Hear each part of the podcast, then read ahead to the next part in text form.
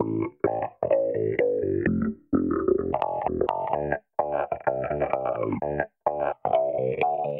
and welcome to another edition of the Ulster Rugby Roundup. It is still an international football week, so Gareth Hanna is still in absentia. But just before golf courses reopen, I'm lucky enough to have caught up with Richard Mulligan and Adam McKendry. Guys, how are we doing?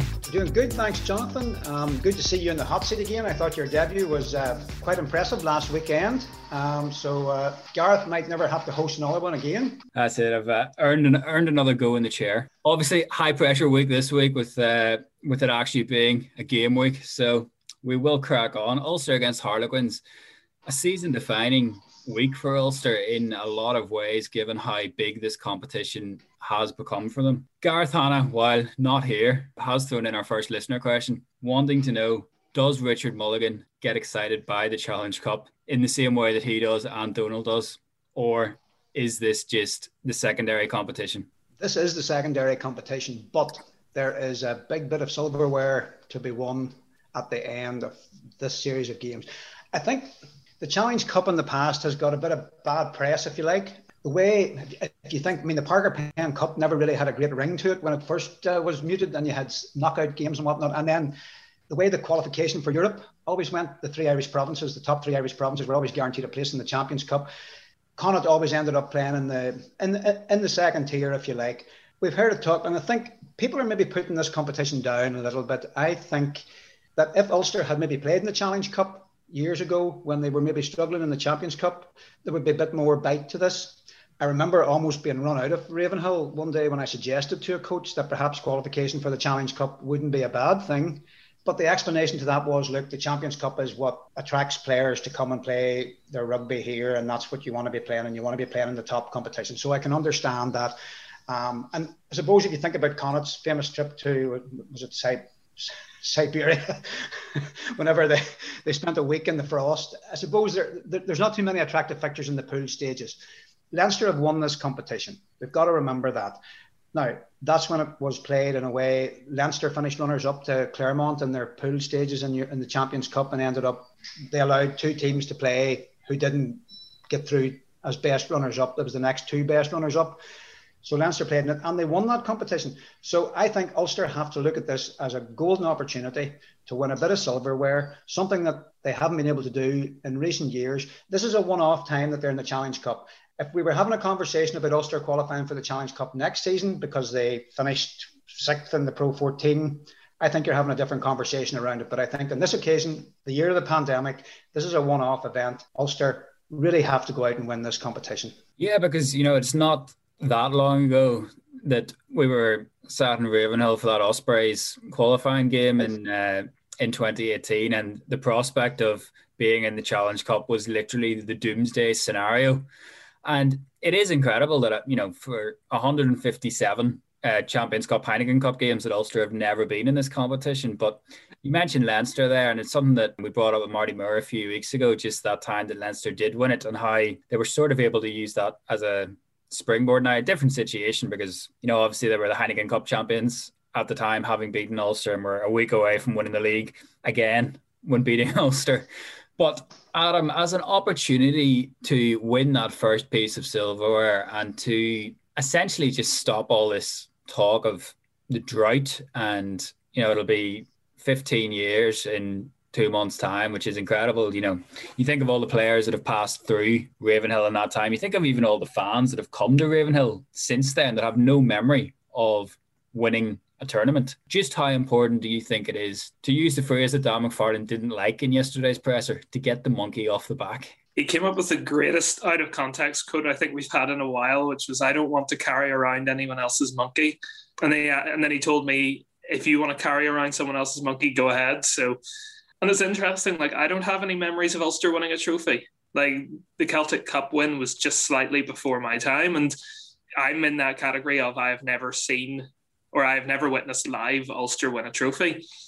So this does represent probably their best chance since that sort of 2011 to 2014 stage, wherever they were reaching the finals. This is probably their best chance to win a trophy. And as much as Dan McFarland says that they don't really see it as a monkey off the back, it, it would undoubtedly be a massive weight lifted to be able to say, we've won a trophy. You know, the, the, fact that these questions keep coming up show that it is a big thing. If if it really wasn't a big thing, then people wouldn't keep asking about it. So the chance to actually get over the line and get a trophy in the cabinet would be massive, even if it is second tier. I think just having that stigma of are we a team that can get over the line lifted off them would be massive. I mean, we saw it with Clermont a couple of years ago winning the Challenge Cup you know, forever the bridesmaid, never the bride. But then they won a trophy and or a European trophy, and all of a sudden you're saying, well, you know, that this could be something that could take them on to the next level. Now, unfortunately, they haven't done it yet, but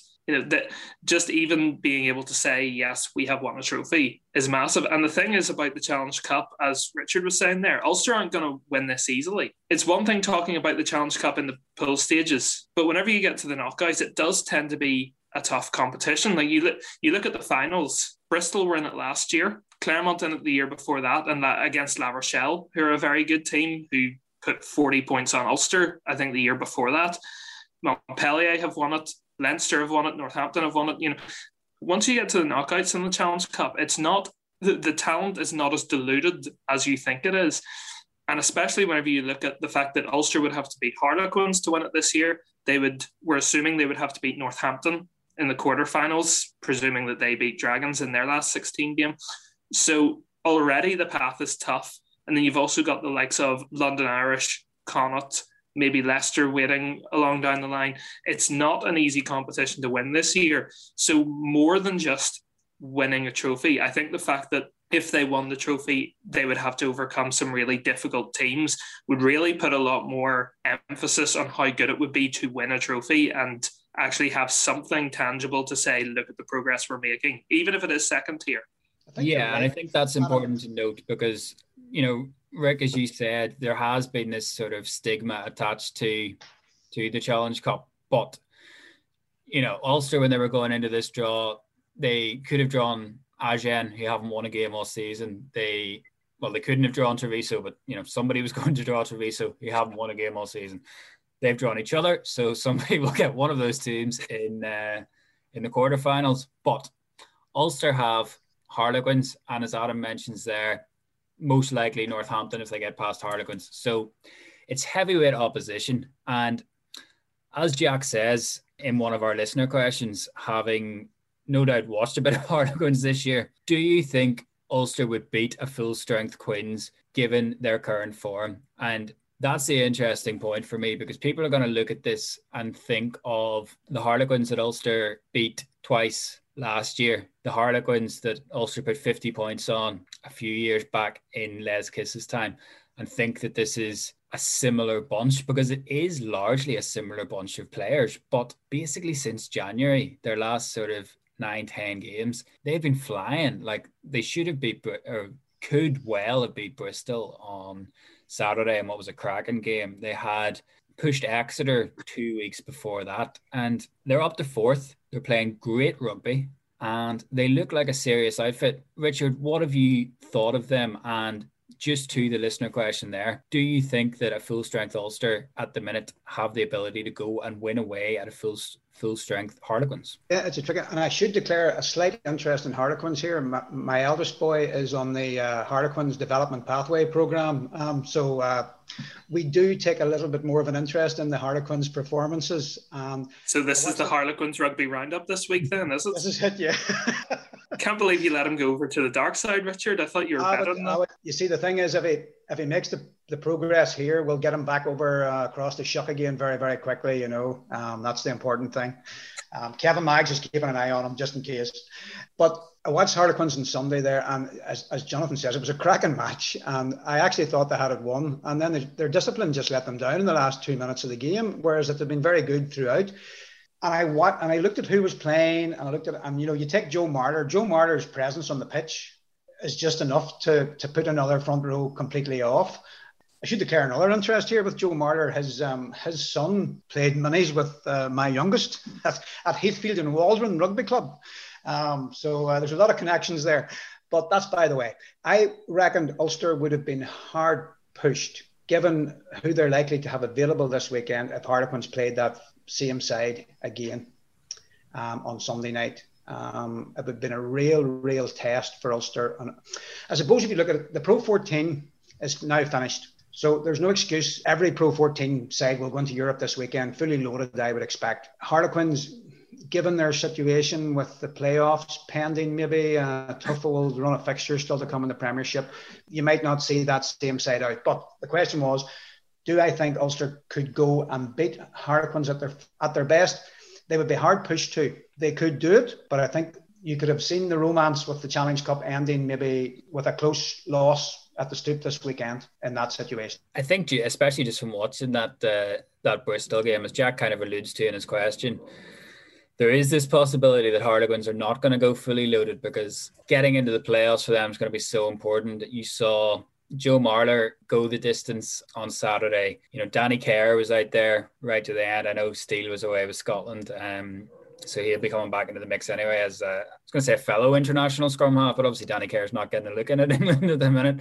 Yeah. Um, yeah. Marcus Smith, another player, not getting a look in with England mysteriously played an awful lot of rugby of late. So, Adam, looking at it, I suppose from the outside, what do you think? Do you think we're going to get this core of star players that we know that Harlequins possess, or do you think we're going to see see the lesser lights, if you like? No disrespect. I think you've got to look at it a couple of ways, and I'm actually going to steal a point that you made a couple of weeks ago, Johnny, which is if Harlequins didn't win this weekend, then they would have the following weekend off before going back into the Premiership. And their game after that, all right, it's Worcester, which isn't the hardest game in the Premiership, but you're still going to bring all your guys back after two weeks off. And as we even saw with Ulster, whenever they had those two dead rubbers against Dragons and Zebre, they still mixed and matched. So it wasn't we're going to keep everyone from playing for two weeks, put them in cotton wool and wait for the Quins game. It was we still need these guys to be playing.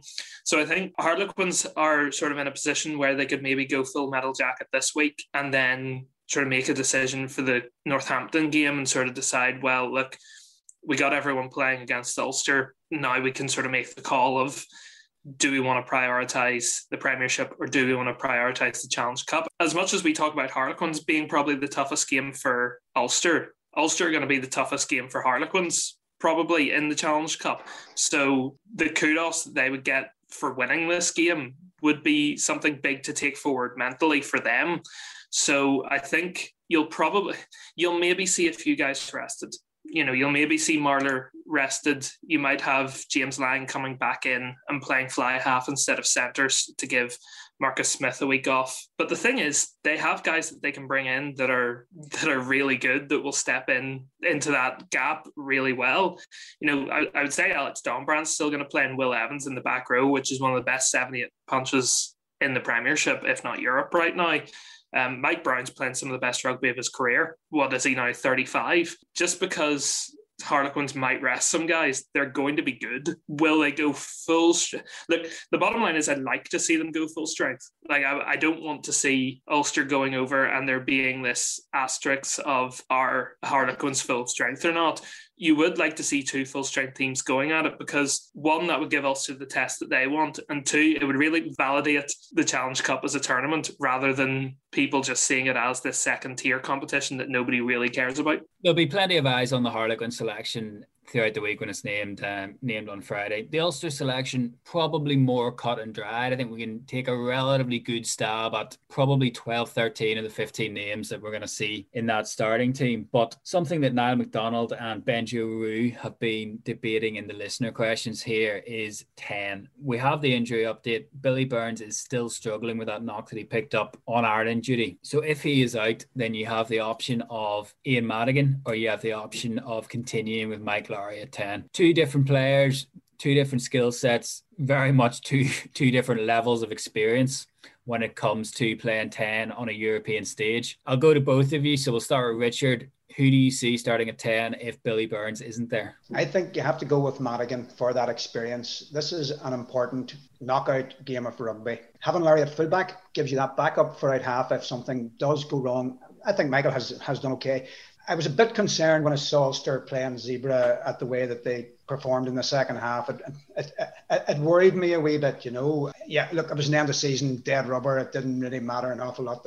It's always hard to judge what was going, what was going through their minds. But I think Madigan, anytime he has played, has steered them well. He puts them in the right places on the field, and I think that's what you need to do against Harlequins on Sunday, irrespective of who Harlequins play.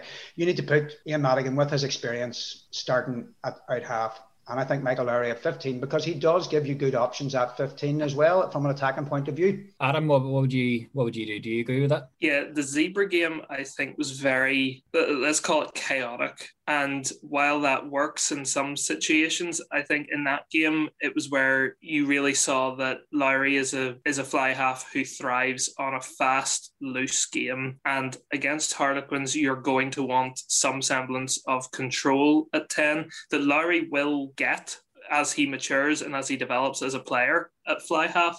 But right now, Madigan has that more. And you've also got to balance up are Ulster better served having Lowry at 10 and we're going to assume Stockdale would go 15 and Lyttle would come onto the wing? Or are you better served having Madigan at 10, Lowry at 15, and putting Stockdale on the wing, presumably with Baloucoune on the other wing? That's the that's the sort of 50-50 that Dan McFarland's going to have to weigh up. And for me, the better option is having Madigan at 10 and Lowry at 15 right now. I still think Lowry is the 10 of the future, but for right now, for this game, uh, yeah, I think you're going to want Madigan at 10. And just on the debate of the 10 options, Andrew Yurt asks, um, with a view more to next season, if Burns is involved with Ireland and possibly Lowry too, who is the next man in the pipeline to come up and play bit of ten? Now we know Madigan obviously has has a two year deal, so so he's not going anywhere. But I think it was interesting to see James Humphreys added to the to the European panel. Like for the point of clarification, the European panel now has no limit on it, so it's essentially Ulster with the names that they added last week have just registered everyone that's in the building now, rather than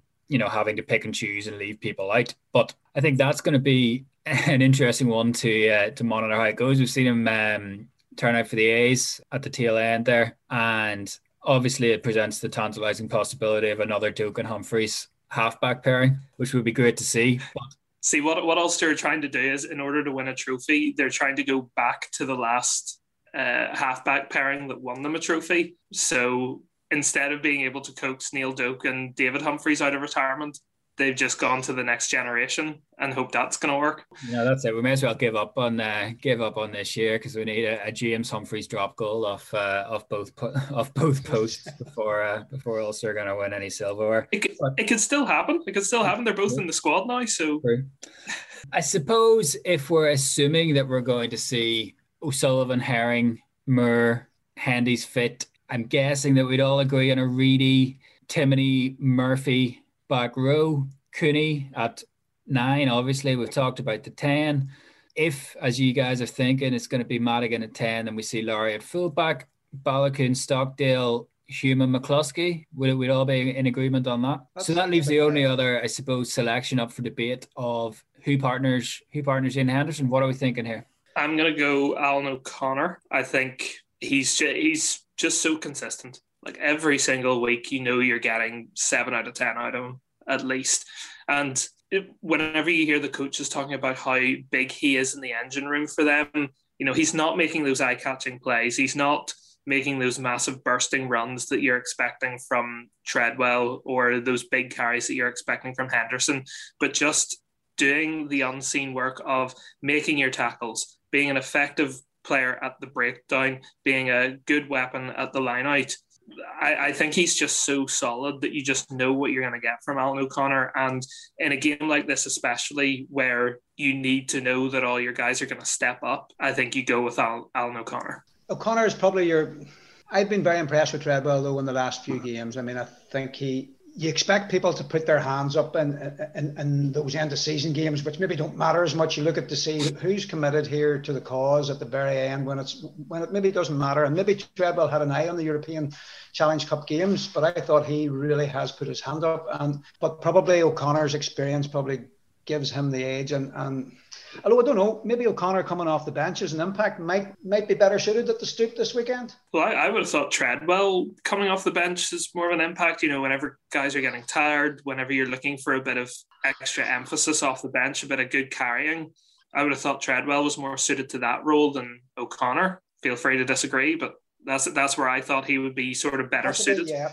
No, I was just thinking the way Treadwell had performed in his last couple of outings. I thought he was one that was putting his hand mm. up, and um, it's interesting. Yeah, no, I, I, Treadwell, man of the match last time out, and it's been a long time since Ulster have had Henderson available. So you're going back to that October Ospreys game when he got red card at the very end. Like that's the last game Hendy's played for Ulster. Carter has been in and out. Actually, had a question from Matthew McNabb on Carter, and he's he's just still out with those issues related to uh, to the concussions. So really, we're going back to the Toulouse game in um, December was really the last time when a choice had to be made between O'Connor and Treadwell. The nod went to O'Connor that time, as it did in the Pro 14 final. And we have seen that Dan McFarland likes to select him for the big games, but you just, I just wonder personally if the pace that this game is going to be played at and just the athleticism of Treadwell as well as the form of of whether this is maybe a game for him. But that's going to be interesting to see, I think. So, as always in these European fixtures, there's some fascinating head to head battles. If, as we talked about, Harlequins do go full metal jacket for this. Rick, out of all of them, which one of you? Which one have you got your eye on? Which you think is going to be the most, uh, the most definitive in the game here? I think your scrum halves, Care and Cooney, two guys with big points to prove. And this is, I mean, the, it's a European, it's a European weekend. Let's look at the way this is fixtured this weekend. Harlequins and Ulster will bring down the curtain on what will be an absolutely mad weekend of uh, European Cup rugby. If John Cooney is in the right frame of mind, I don't think he's been in the right frame of mind for the past couple of weeks. I don't know whether it's the impact of the Irish selection or whatever, but I think if John Cooney is on the ball and with Madigan outside him, I think that's going to be key. Young Smith, I Mike Smith, my son talks a lot about him. And as you say, Johnny, why he's not in the English setup, I'm, I'm not really too sure. And I know we're talking about care, but I think Smith feeds off care very, very, very, very well. Um, the two halfback, the halfback pairings to me are going to be, they're the key to this game. Yeah, it was the same for me. Actually, I was just I was thinking about that Care v Cooney matchup if it happens because you know there was all the talk over the weekend of Warren Gatland possibly having his eye on Care given the form that he's been in. And if Cooney can go and outperform him, then, you know, does he get back into that conversation for the Lions we were having a month or a year ago of him being in the frame for this, you know, and um, even outside the Ireland setup, Gatland's shown his willingness to go outside the national squads before. So I think that's that's going to be really interesting. Adam, any any other ones there for you? Anything else? Yeah, you guys stole my key one, so I really appreciate that. Um, really like the Battle of the Twelves. Esterhuizen and McCloskey, two very similar players. Esterhuizen's a guy whose game is completely built around power, um, and McCloskey, while it's his main facet to his game, he, he's sort of added things around that over the past few years. Um, I think this is the kind of game where you're going up sort of one on one with a guy who's very similar to you. It's a game where you can really sort of stand out and put your hand up and say, I can do this better than this guy. And Esterhuizen, since he's joined Harlequins, has really proven that he is sort of one of the premier ball carrying centres in the Premiership. I'm also really fascinated about the number eight battle because we were talking to Nick Timoney yesterday in the press conference, and he's a guy I've been really impressed with since sort of the, the end of December to now. He's really stepped up, and Johnny jumped right in with both feet by asking him, was it because Marcel said he was leaving, and he suddenly discovered, oh, here I've got a chance to steal the number eight jersey for next year. He said it was coincidence, but it's a fascinating coincidence because right now, if you were looking at who would be starting number eight for next season whenever Coetzee is gone, it would be Timoney because he's been playing that well. And this is the first really big game that he's had to play at number eight. This is the first knockout game he's had to play at number eight. So it'll be interesting to see how he goes against a guy like Alex Dombrandt, who for me is another guy who is being very unjustly overlooked for the England setup, who is a really mobile, athletic ball carrier. I think very much in the mold of Tadhg Beirne, except he focuses more on the ball carrying. So just to see how those two go up against each other will be very interesting, especially since I think Timoney's game's gravitated more towards the ball carrying aspect as opposed to the athletic aspect. I think we've still seen aspects where Timoney has that athletic seven style play that we that we know he sort of grew up with or he came through the system with, and we saw that was the Ospreys game where he got the the intercept and charged halfway up the pitch and then gave it to Cooney for one of his tries now that he's sort of bringing that physicality to his game, it'll be interesting to see how he how he approaches this game uh, against a guy like Dombrandt. He's proven to be a really interesting interview as well, which, as we all know, is the only thing that I really care about. So, uh, long live Tim and his run of form. That's that's what I say. Just finally to put a bow on the Harlequins discussion, guys. We haven't done this, haven't done this in a while, but the game that's in it, the week that's in it, I'm going to ask you for a prediction. Do we think that we're going to be sat here next week building up to a quarter final? Marcel Coetzee being missing for Ulster is, is huge, and I know we talked about this the last time, Adam, when we were on the on the podcast. You know, these are the games that you need Marcel Coetzee playing in just for his ball carrying ability. Now, I agree that the the back row that probably will play will do will do a good job. I have to fancy a home win for Harlequins here. If if Harlequins go fairly strong, I think they'll they'll edge it I think we'll see a high scoring game, 32 28, if you want to put put a scoreline on it. See, you know what? I I agree. Look, Marcel could say it makes your back row better, but I think Ulster's back row has been has been fine in his absence. I think the three that have played over the past few games have really stepped up and done a great job. So I don't have any concerns about the back row. I just worry if you think back to the Gloucester game, how Gloucester really had a field day at the mall. And Harlequins are a team that are really good at at the line out and at the scrum. And I'm just a little bit afraid that something similar is going to happen this time. Adam Jones and Jerry Flannery, the work that they're doing in that pack is fantastic. And since Paul Gustard has gone, I think they're they're top or either second in both the line out and the scrum stats in the Premiership. So if Ulster struggled against that Gloucester pack at Kingsholm, then you would imagine Harlequins are going to look at that as an area that they can probably try and exploit. But I would like to hope that Ulster are going to go on a good Challenge Cup run. And I do think that bringing Henderson back into that team, bringing Herring back in at hooker, I think they're going to be a different prospect to the last few weeks. So I'm going to say Ulster will squeak it. But I, I do think this will be a really good game. Hmm, it is interesting because that Gloucester game does kind of hang over everything. Um, as it were. It really colors the perception of the season, I think, just in terms of, you know, you can put that in a block of Ulster's last six biggest games, if you like, the Pro 14 final, the quarter final to Toulouse, the group game with Toulouse, Gloucester, and the two games against Leinster. And five of those you can almost write off in a way, given the opposition. Given the strength of the opposition, you would have liked to expect Ulster to have picked up a couple of them. But in isolation, there's no shame to losing to any of those teams.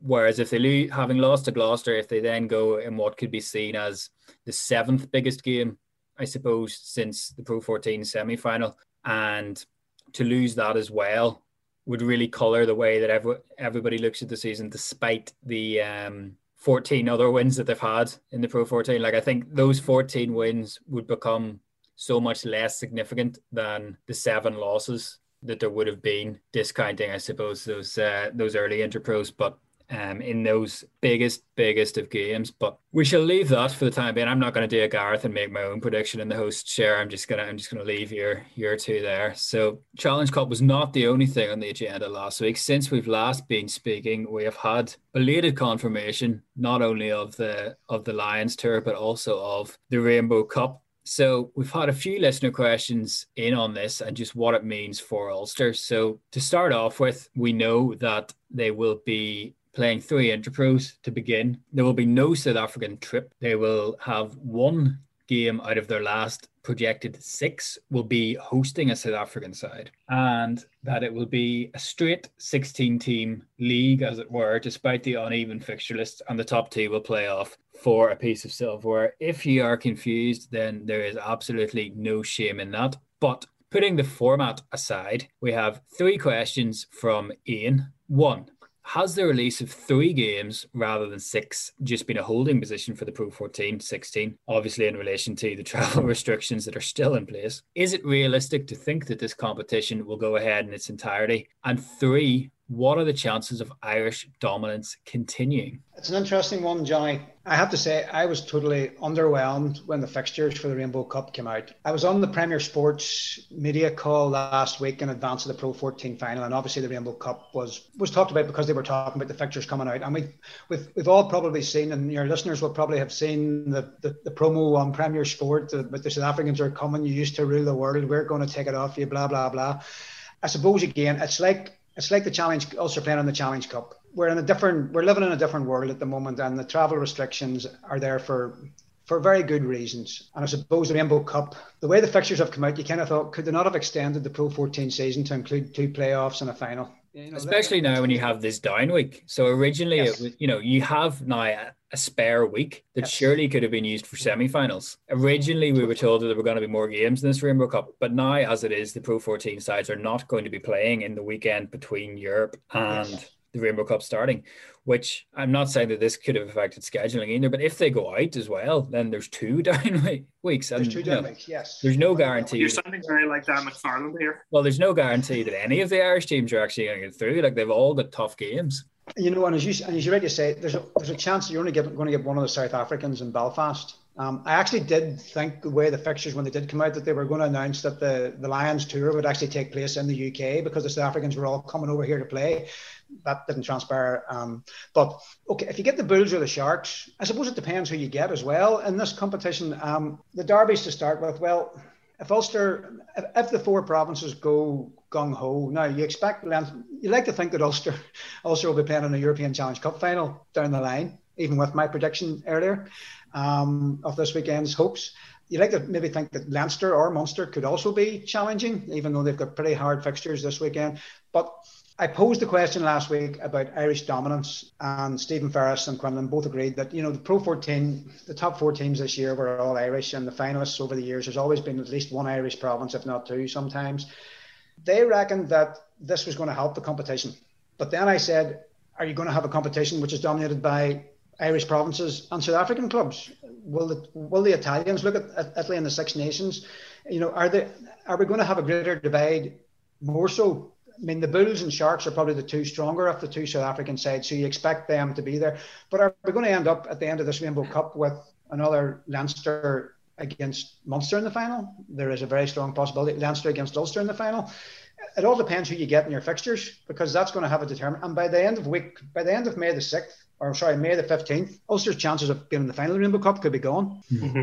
Well, you mentioned well, like, are we going to see Leinster Munster? I mean, Zebre have two games against Treviso here out of their six. Treviso haven't yeah, won all yeah. season, so let's not discount a shock. Yeah, no, that no, no, that's true. And I mean, the Scottish sides are playing the Italian sides as as part of their derby fixtures and, and, and the build up to it. So it's going to be, a, I think it's going to be a skewed competition, and I, but I don't think it should take away what will be with the Pro 16 down the line. And I think by that time travel restrictions and all the rest of it will hopefully have been eased to a degree. And I think we just have to look at this like the Challenge Cup with Ulster as it's in the season we're we're currently living in, and I don't think it should be taken as how things are going to be in the future. I mean, I suppose it's like the Celt- I mean, the Rainbow Cup's like the Celtic Cup to a degree. That I mean, the time that Ulster won the Celtic Cup, and I think a knockout competition right the way through. If they could have done it some way, a knockout competition would have been better than what they have put on the table travel arrangements being made week to week, I guess uh, that probably wasn't possible. But it's an interesting point because I have no enthusiasm for this Rainbow Cup whatsoever. But I agree with you that that's not a knock on what there will be next season because while I was initially skeptical at the idea that all of a sudden these great rivalries would develop between Irish and South African sides when they're a continent away was going to just immediately fix everything. I think this season, while it has been an outlier, this season, just in terms of the lack of competition in most games, means that something something had to change, and that's what you know. That's what this is. This is the taking of a chance to improve the quality of the league week to week, especially if, as we're hearing, you know, games aren't going to take place during international windows. There'll be fewer games, which means that hopefully we will see fewer games without the frontline players. You know, you look at I was looking at it yesterday just because he was doing media. Like Rob Herring's played six times for Ulster this year um, because mm-hmm. of his. Ireland commitments.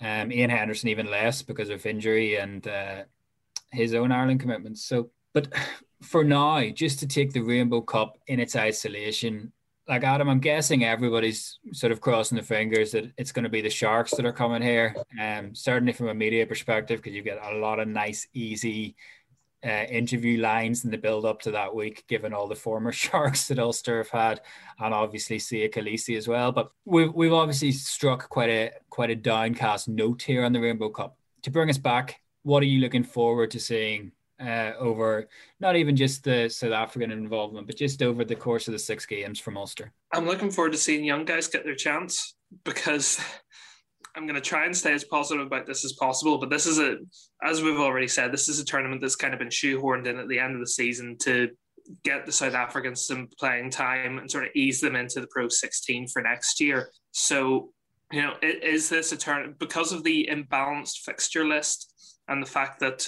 only the top two teams go to the go to the set or the final and that's it? Is anybody going to be overly worried about who wins, or is anybody going to be going to be looking back in 10 years and thinking, Jeepers, isn't it great we won the Rainbow Cup? Probably not. They're all probably looking forward to Pro 16 next year and thinking, well, we'll have a proper fixture list. We'll be able to play all of the South African teams and that'll be better. If you're looking at what you want to see coming out of the Rainbow Cup, it's probably that you want to see a lot more guys putting their hands up going forward to next season. And we've already seen that with Ulster, but I think you've got six games, three of which are interpros, which you know guys will really want to play in, and three more games for guys to really say, well, look, I deserve more game time next season. If you get to a point where you're looking like you're going to be in the final, then absolutely go for it. You know, I'm, I'm not saying if you're coming into the last game, you know, a win would uh, get you into the final. You go and stick the under 18s out. Uh, at that point, you you know we talk about wanting to win the Challenge Cup. Ulster should also want to win the Rainbow Cup if the opportunity presents itself. But at the same time, I, I don't think the Rainbow Cup is the be all and end all of uh, wanting to win. I think Ulster would be better served getting a lot more young players more game time, more development. You want the likes of Cormac Izuchukwu to start emerging as, a, as an option whenever everybody's available. Uh, Callum Reidy, I think, a prop. Dave McCann, obviously, in the back row. I definitely think there's scope to give Nathan Doak a game somewhere in there, even off the bench. So, look, for, from a playing perspective, I, I, yeah, I agree. I'd really want to see the Sharks at Kingspan. I think that would be probably your your big one from the South Africans, and then the Bulls would obviously be be number two. Getting Elton Jantjies at uh, at Kingspan would be an interesting one especially if they put him up for media beforehand. But look, there will be some good games. I, th- I think the South Africans are going to come over and they're going to be full strength because all their guys want to be uh, getting ready for the Lions tour. Like all those guys want to be in that Springbok squad. So I don't think you'll see anything less than full strength from them most weeks. It all just depends what the what the current Pro 12 teams want to do. And for me, I think it would be much better for Ulster to be looking towards next season with their selections than the right here and right now. And because that is an important thing, isn't it? Because listener question just from my namesake, James Bradley, talking about do Ulster have the depth to compete in the Pro 4 or Pro 16 and Europe next season? And that's the key, isn't it? Because if you look at the experienced players that are leaving, there's going to be slightly less depth on paper going into next season, as an awful lot of teams will, given the financial constraints. You know, you see guys like JJ Hanrahan and uh, Darren Sweetnam leaving Munster. Um, had a few departures announced, going back even uh, even further than that. But the key is going to be, for me anyway, creating that depth through the younger players and academy graduates becoming members of the squad. So you're building the squad from the bottom up rather than rather than the top down. And that's something that we've seen more and more of. But Richard, would you go along with that idea that if Ulster are going to have the depth to compete on two fronts this year, or sorry, next year, then it is going to be those guys that Adams mentioned are going to have to take a step up in terms of even just the amount of minutes that they play and the magnitude of the minutes that they're ready to play. Yeah, I, I do. And I suppose it, it it's interesting for me now with being away from Northern Ireland and, and having a look across and, and look, we've all watched an awful lot of rugby. I mean, even the American League has started there, and um, I've been watching some of that as well. And the one big positive and I think I alluded to it in one of the press conferences recently, was the number of players that have been used by Ulster this year. Um, probably the most players ever ever used. Um, and I think I used it with an example that when they played in the European Cup final, you had probably 16 players that you named on your team sheet and then threw in whoever was available underneath that. Whereas now you do have a bit more strength and depth. And I think you're right. I did sound a bit negative on the uh, on the on the Rainbow Cup a wee bit there, and yeah, it's underwhelming a wee bit. But I think Adam's quite right. This is the opportunity that you've got to say, look, yeah, this is another chance to win silverware. Now, if Ulster are going well in the Challenge Cup front, there's a chance of winning a really significant piece of silverware there, and that maybe is where their focus should be here. And the Rainbow Cup, I think you're right. It's the chance to bring the young guys through. Let's bring Doak and Humphreys through if we need to in, a, in an interpro game. Let's see what they're like. And we've seen players people always are critical of the academy at Ulster, saying they're not producing anything. And because we look at the blueprint that Leinster have, and you and you can't make there's no like with like there, the demographics and everything else that comes into that. Ulster, we are now seeing, and we're only scraping the surface a wee bit, I think, but we're now starting to see players coming through the academy system, and they've had their opportunities this year, and if we're going to be competitive in both the Pro 16 and Europe next year, Jonathan, you're 100% right. We need to get these young guys into these big games now. And you know what? What bigger opportunity than maybe playing the Sharks or Bulls in Belfast to throw in? Like you know, you know what? Let's not put our what would be our what would seem to be our first team out. Let's give these guys a chance against some of these World Cup winners, and that would really. I think that sort of experience will hold better for the young guys going forwards than maybe playing Connacht in a interpro game.